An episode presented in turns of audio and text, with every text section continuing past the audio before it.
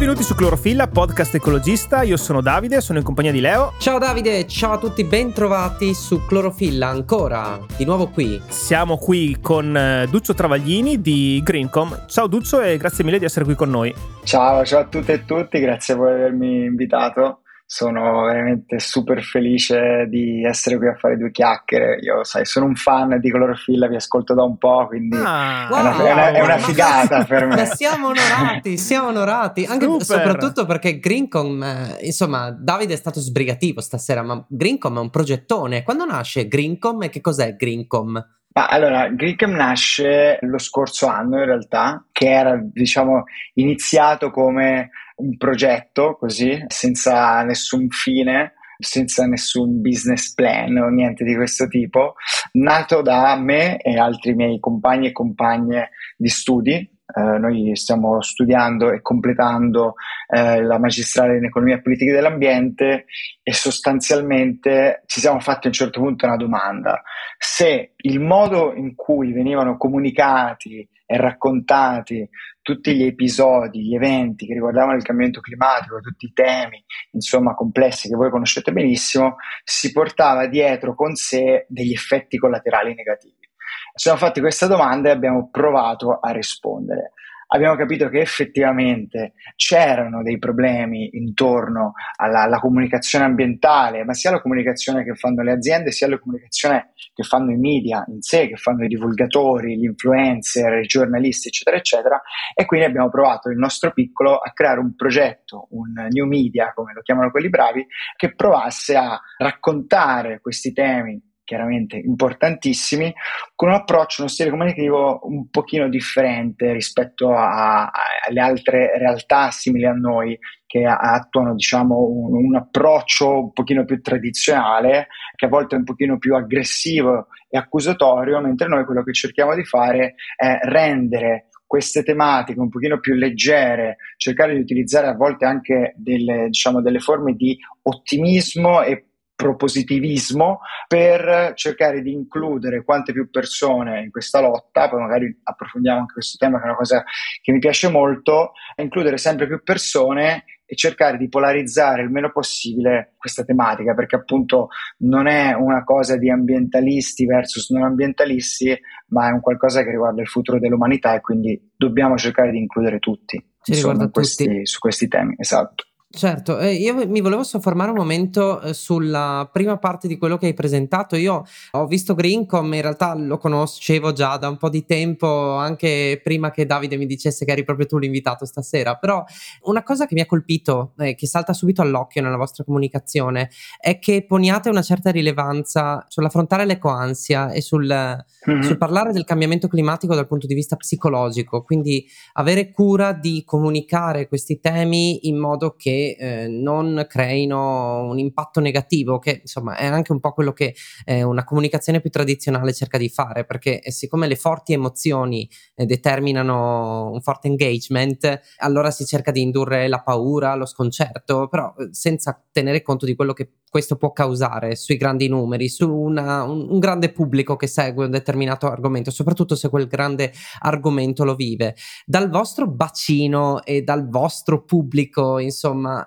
siete riusciti a capire come le varie generazioni vivano questa ecoansia che ha trovato un, una certa conferma, soprattutto dopo gli eventi di quest'estate, mi viene da dire anche quella precedente, con l'estate della siccità del 2022, con le tempeste del 2023, perché dal mio osservatorio limitato eh, vedo che questa cosa riguarda sempre più tutte le generazioni, diverse fasce d'età e diverse fasce di popolazione.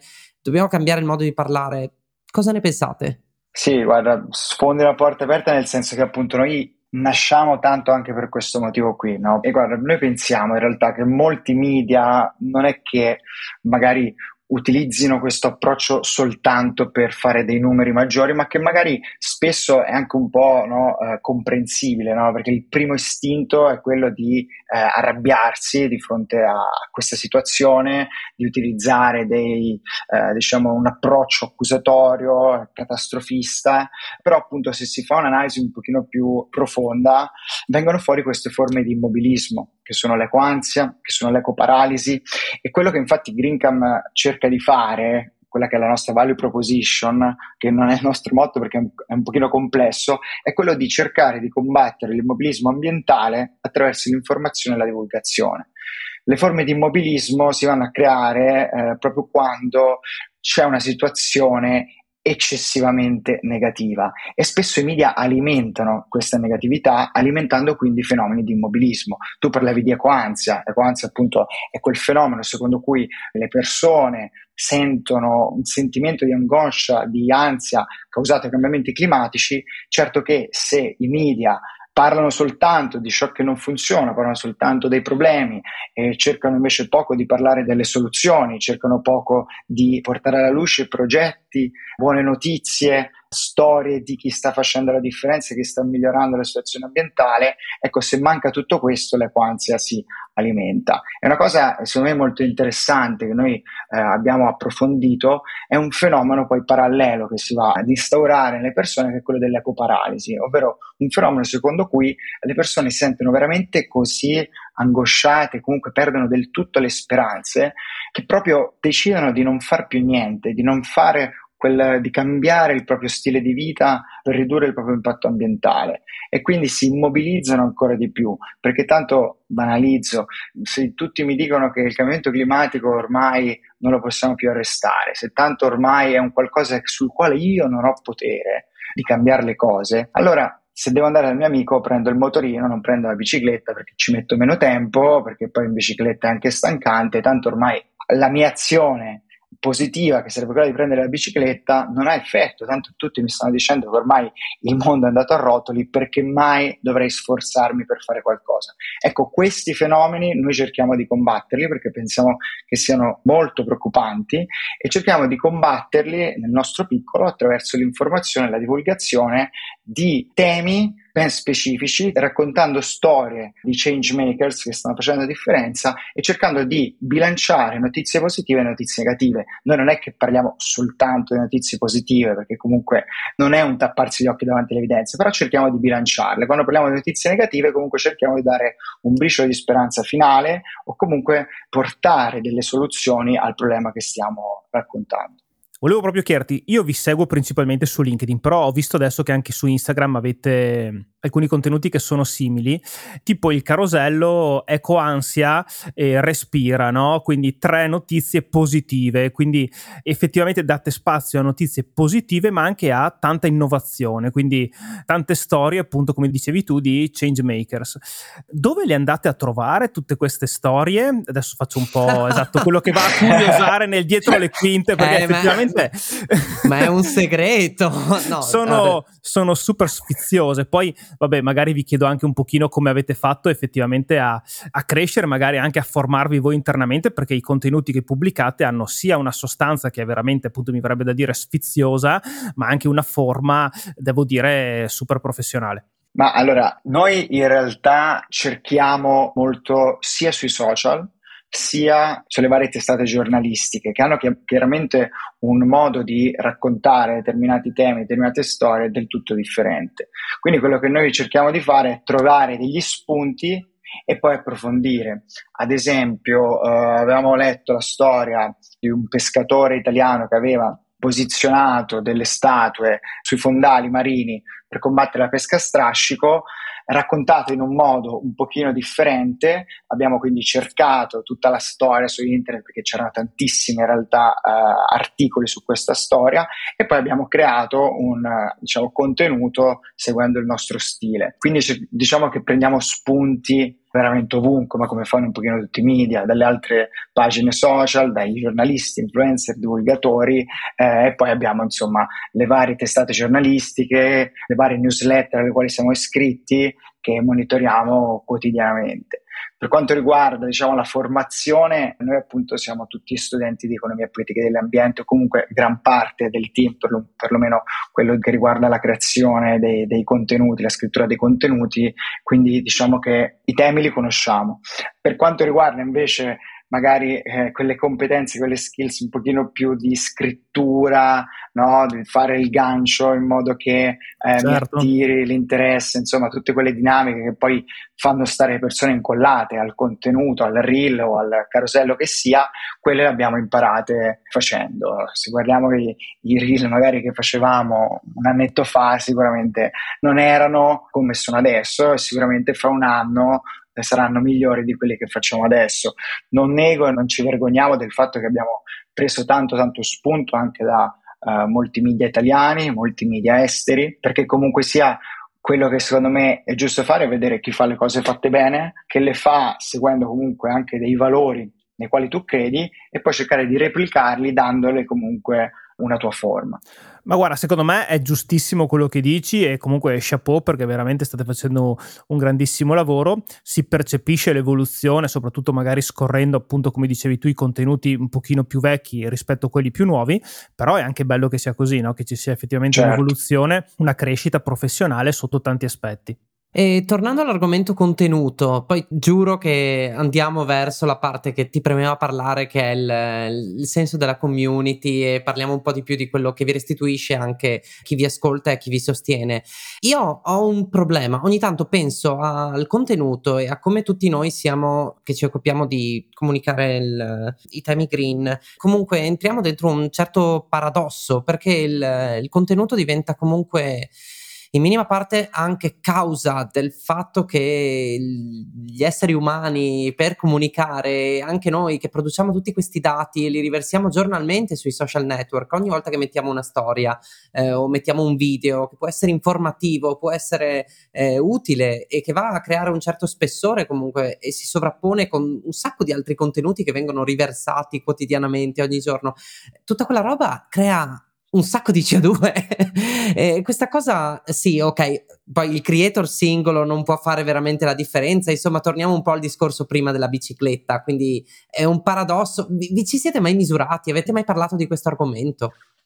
Allora, ne abbiamo parlato molto, eh, anche di valutare, di iniziare già dei percorsi magari anche di compensazione, ma chiaramente per noi adesso è totalmente insostenibile da un punto di no, vista certo, economico. Assolutamente sì, anche per garantire la crescita io mi rendo conto che sia una cosa, si entra in cortocircuito. Esatto, esatto, infatti è proprio quello il motivo, no? Chiaramente è, già il media è un business poco scalabile, aggiungi questo è ancora meno scalabile, però sicuramente quello che stiamo provando a fare, perché ci siamo anche consultati, tra l'altro con un nostro cliente che ci ha chiesto di fare un contenuto proprio sull'impatto digitale. Dei contenuti. Eh, uh-huh non dei contenuti, ma dei siti web, comunque di internet eh, in generale, uh-huh, eccetera, eccetera.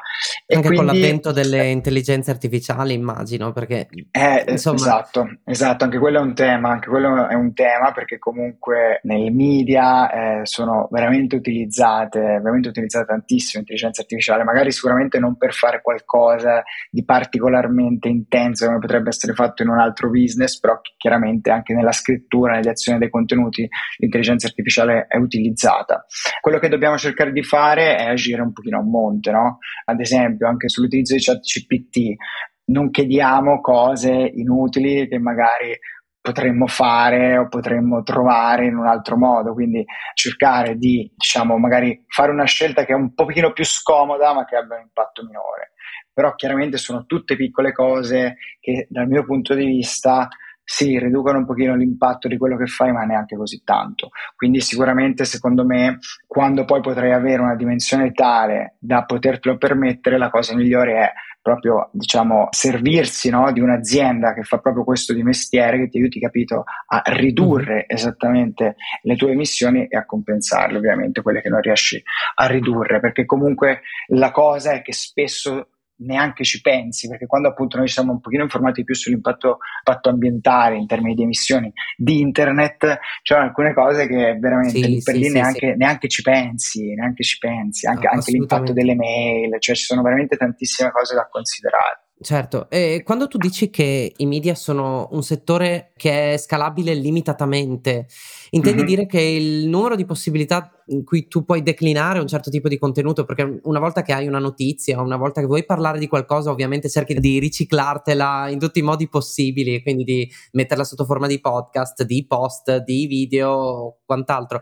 Intendi che è limitato, cioè non, a un certo punto saturi i settori dove puoi espanderti e non, e non puoi più fare niente? O... Ma in realtà quello che intendo quando dico business non scalabile, nel senso che per forza di cose a un certo punto tu non puoi aumentare più di troppo in percentuale tuo, le tue revenue, perché sostanzialmente poi chiaramente se rimani a fare il business principale del media. Se poi certo. comunque cerchi di introdurre qualche altra tipologia di business, che ci sono tantissimi media che lo fanno e fanno anche robe molto fighe, allora il discorso è un pochino diverso. Però il business principale di un media qual è il brand and content? Quindi fai dei contenuti per delle aziende in cui comunichi parli di un tema che rispecchia i valori di quell'azienda, l'azienda è associata a quel contenuto tramite o collaborazione o paid by e quindi ecco, aiuti l'azienda a comunicare determinati valori, determinati impegni, eccetera, eccetera. Il problema? Il problema è che comunque questi contenuti sono limitati, tu non ne puoi fare 20 al giorno perché eh, sì, sì. Eh, chiaramente anche la tua community sì, ok, se ne fai uno ogni tanto va bene, le persone ormai sanno no, che anche i media devono sostenersi e si sostengono in questo modo, però non è che vogliono vedere ogni giorno un contenuto brandizzato, ecco, diciamo così, e quindi arrivi a un certo punto in cui è un limite di contenuti brandizzati mensili, settimanali che non puoi superare e quindi lì no, la, la crescita di quel business lì si placa. Certo. Volevo chiederti un po' di più che cosa vuol dire avere a che fare con una community, guidare una community come avevi introdotto te nel tuo discorso iniziale, verso un ideale o comunque fare massa critica, che è un po' quello che sta dietro anche i movimenti Fridays for Future, che definiscono un certo tipo di rappresentanza quasi politica di un movimento. Quindi anche dietro le informazioni ci sta una, una direzione. Qual è questa direzione e che dialogo avete con la vostra community per andare verso questa direzione? Certo, diciamo che per noi la community, per tutti i media, è comunque un asset importantissimo. E poi noi ci stiamo anche chiaramente iniziando ad affezionare perché conta che appunto fino a pochi mesi fa comunque avevamo fra i vari social media 5-6 mila follower eh, uh-huh. tutti insieme sommati, oggi ne abbiamo 35-40, non mi ricordo esattamente, e quindi inizia ad avere anche una responsabilità nei confronti di questa community. E quindi inizi anche ad affezionartici perché capisci che giustamente se fai dei passi falsi innanzitutto la community ti bacchetta ed è giusto così e anzi è, è, bello quando succede perché è quando non lo fa che vuol dire che non hai una community ben coesa, ben salda e soprattutto eh, quando fai dei passi falsi ti senti anche fra virgolette in colpa, no? che hai dato magari un'informazione sbagliata e magari una persona della tua community che si fida no? della tua professionalità non riesce a capire che quella notizia è sbagliata, magari poi tu lo comunichi, lo correggi, eccetera, eccetera, però ormai il, il danno è stato fatto. È stato fatto. Quindi, esatto, quindi noi stiamo creando anche dei canali un pochino più diretti, come ad esempio un canale Telegram, comunque cerchiamo di creare molta interazione anche nelle storie attraverso sondaggi, la box domande, però quello che vorremmo iniziare a fare, che faremo nel breve, è creare dei momenti offline, no? creare dei momenti dal vivo in cui confrontarsi con la nostra community e far vedere le facce che sono dietro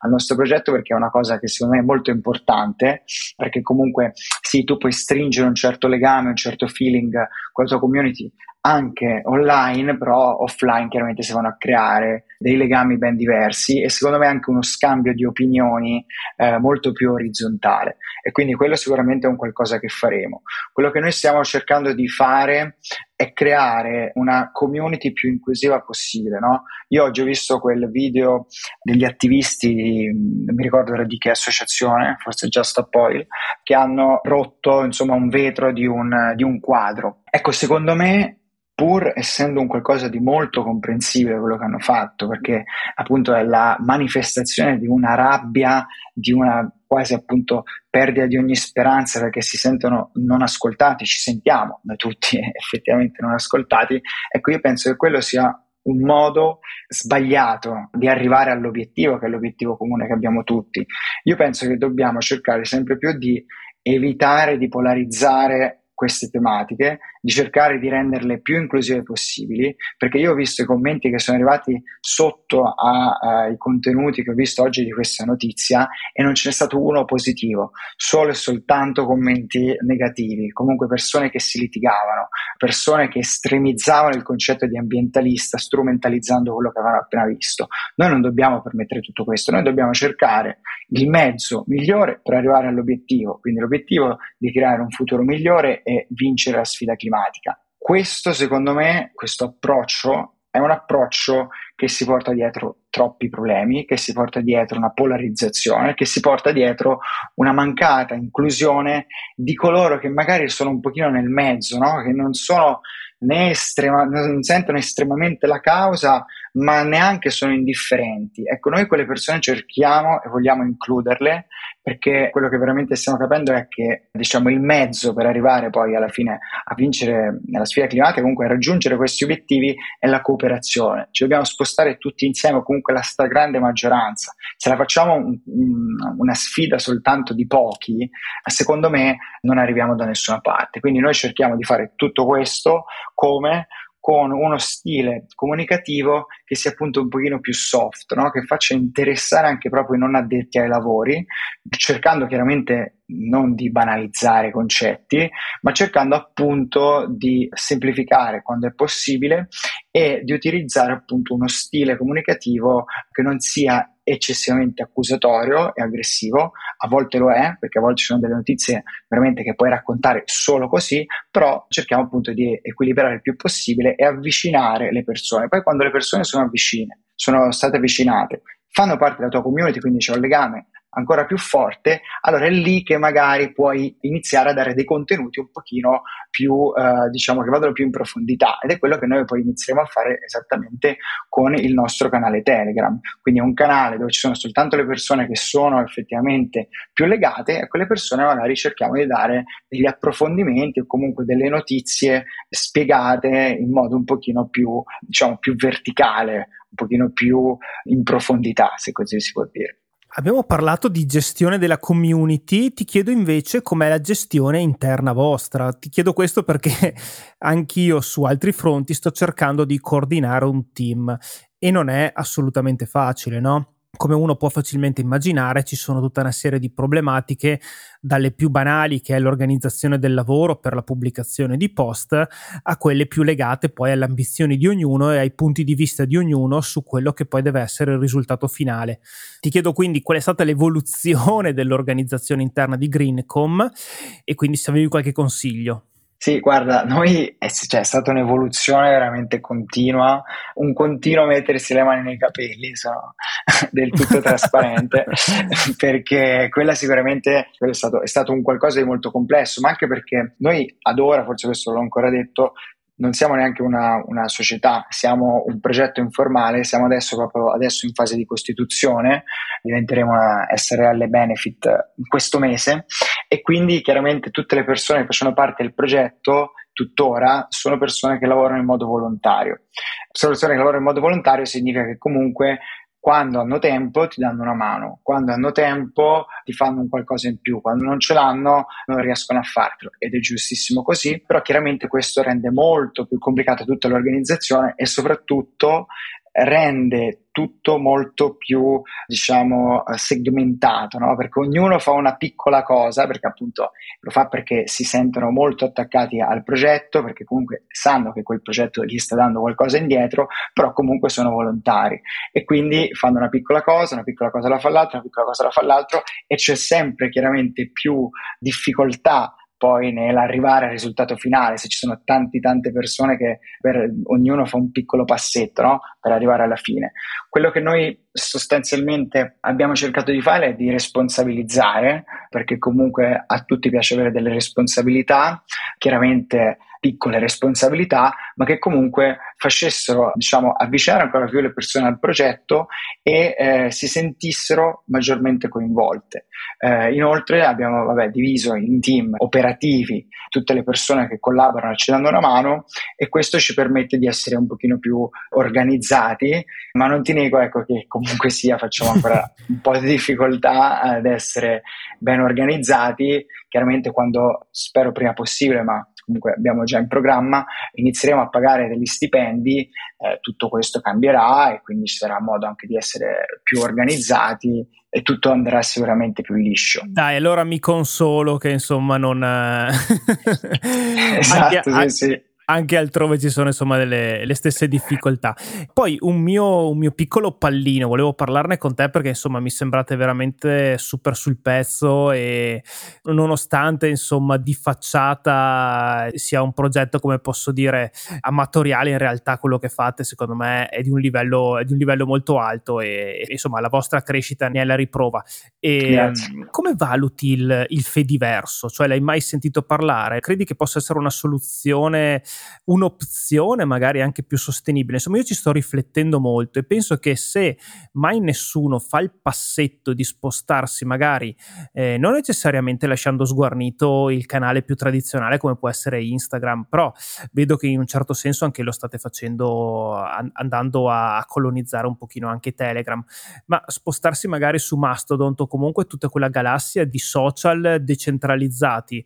Se mai nessuno fa il primo passo, mai, ness- mai ci sono dei contenuti veramente interessanti da poter andare a, a seguire altrove. Guarda, noi abbiamo fatto, ho fatto poco tempo fa una call con un ragazzo che stava portando avanti un progetto molto figo dove sostanzialmente voleva creare un social nel quale davano spazio soltanto a contenuti o informazioni di qualità. Io non sono molto, diciamo, informato su questo tema, secondo me è molto interessante però lo vedo ad ora, per come sono le cose, molto molto complesso. Eh, è vero quello che dici tu, certo, se nessuno farà mai il passo, eh, non ci andremo mai. Questo è un po' no, il modus operandi di qualsiasi rivoluzione. Però parliamo di comunque social media, comunque piattaforme che hanno oltre veramente a, eh, penso, capitali, hanno anche un potere, secondo me, veramente, veramente importante hanno ormai, fra virgolette, monopolizzato no? il, il, settore. Quindi non saprei ecco, darti una risposta molto esaustiva su questo. A questo proposito, Duccio, scusa se mi infilo, tu eri, eri riuscito ad esserci usando una VPN magari in quei primi giorni in cui hanno aperto Threads, che ancora non è disponibile in Italia, ma c'è stato nei primissimi giorni in cui l'hanno aperto questa sorta di alter ego di Twitter eh, proposto da Meta c'è stata una confusione enorme perché essendo vuoto e non eh, corporativizzato, che probabilmente è una parola inventata, però ce la facciamo andare con lo stesso, i contenuti erano molto più, più naif e molto più quelli dei social network di 15 anni fa, quando sui social network non c'era nessuno. Man mano che si sono aggiunte le corporazioni, invece il tutto è diventato molto più mainstream e i toni, quelli a cui siamo abituati, quindi è durata molto poco. Però è stato simpatico l'effetto, molti creators hanno sottolineato sottolineato come improvvisamente tutto fosse tornato molto più semplice. Però forse, boh, non lo so, magari è, una, no, no, no, è, è un sono, mito da inseguire, qualcosa del genere, qualcosa da ricreare, però non lo so. Io non sono idealista come me... Davide, come, però... Ma secondo me è tanto anche un fattore comunque culturale, cioè nel senso che cioè, a noi hanno dato i social media in mano senza mai insegnarci no, a come dobbiamo comportarci su questi social media e veramente si sono viste di tutti i colori, sono viste veramente, sono visti usati in qualsiasi modo, si vedono dei commenti che veramente a volte stenti a credere che siano reali, a volte anche a me su LinkedIn, no? che io faccio un pochino di divulgazione su LinkedIn, ma sostanzialmente ripubblico i contenuti, li scritti un po' che pubblichiamo su Greencam, li ripubblico. Ecco, e lì mi sono reso conto veramente che anche poi su una piattaforma dove magari si pensa che ci siano persone anche un pochino più professionali, sputato odio in tutti i modi, eh, offese anche personali nei confronti, negazionisti e poi vai a vedere no, queste persone, no, perché magari su Facebook c'è una foto del gattino e quindi non capisci che persona è. su LinkedIn vai a vedere, magari eh, sono project manager, hanno un ruolo magari importante in un'azienda. Il punto primo ti chiedi se l'azienda è consapevole delle figurette che gli sta facendo fare eh, questo dipendente. Punto due, capisci che non è un problema di come spesso no, si dice problema di ignoranza, sì, ma sono solo le persone ignoranti. In realtà, secondo me, è proprio una mancanza di comprensione di come funzionano i social media.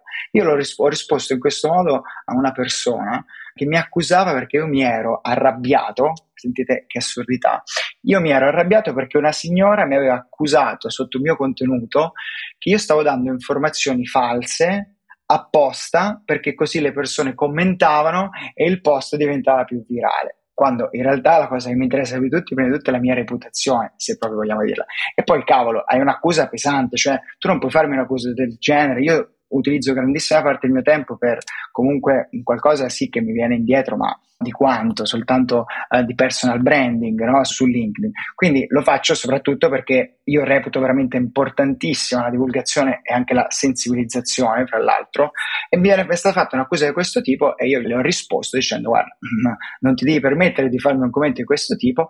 Uno sotto mi ha detto che sono arrogante, che non mi devo permettere di, di, sì, di, sì, che devo accettare le critiche, ma questa non è una critica, questa è una critica che mi costruttiva, questo mi sta accusando che metto le cose sì. false per farmi commentare. E, ed, ed è subito circo, è però. Sì, sì, sì, sì, sì, no, follia, follia. Purtroppo abbiamo bisogno, secondo me, di essere educati a utilizzare i social media. Mm-hmm. Me ne rendo conto sempre più lavorandoci. Beh, come avevi detto tu, è, una, è, un cammino fatto a passetti, si tratta di educare un'enorme community, insomma, tiriamoci sulle maniche e cerchiamo eh, di farcela e portare a casa. No, ma sono molto d'accordo sul fatto che comunque sia una fase durante la quale appunto ci hanno dato degli strumenti che non sapevamo come utilizzare, quindi esatto. sono stati, è stata una grande sbornia collettiva, insomma, adesso in qualche modo si deve effettivamente maturare su quel fronte là e, e adottare dei comportamenti consoni insomma, a quello che siamo, quindi degli esseri umani, no? E prima di chiederti un consiglio di lettura, caro Duccio, volevo semplicemente ricordare che Clorofilla è un progetto indipendente che ci trovate sui principali social, ci potete supportare lasciando una bella recensione sulla piattaforma podcast da cui ci state ascoltando oppure valutare una donazione dal link in descrizione o su clorofillapodcast.it. Caro Duccio, hai un consiglio di lettura oppure anche un film, una serie tv che vuoi segnalarci? Allora, io vi consiglierei I Signori del Clima di Tim Flannery, è un libro un pochino datato che ci ha fatto leggere, eh, sul quale poi ci ha anche fatto le domande il nostro professore di cambiamento climatico, che secondo me è molto figo perché comunque racconta tanti passaggi che ci hanno portato poi a, alla situazione climatica di oggi e spiega tutte queste dinamiche in modo semplice ma comunque piuttosto professionale. Quindi penso che sia anche, diciamo, apprezzabile proprio dai non addetti ai lavori. Penso si possa trovare anche online. Ho visto che lo si biblioteca. trova anche su eBay per dire, quindi okay, insomma si, si, trova.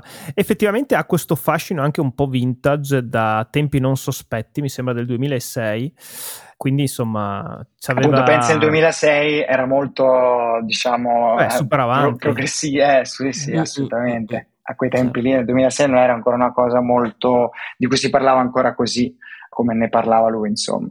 Beh, figata, bel consiglio. Senti Duccio, ti ringraziamo un sacco, eh, salutaci il resto della banda. e... Proprio così, giustissimo termine.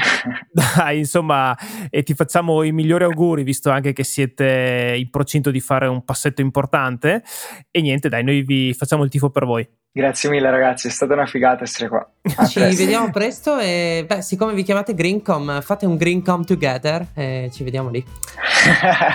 per forza. Ciao, ciao ciao. Ottimo. Ciao, ciao, ragazzi, ciao, ciao, ciao, ciao. ciao.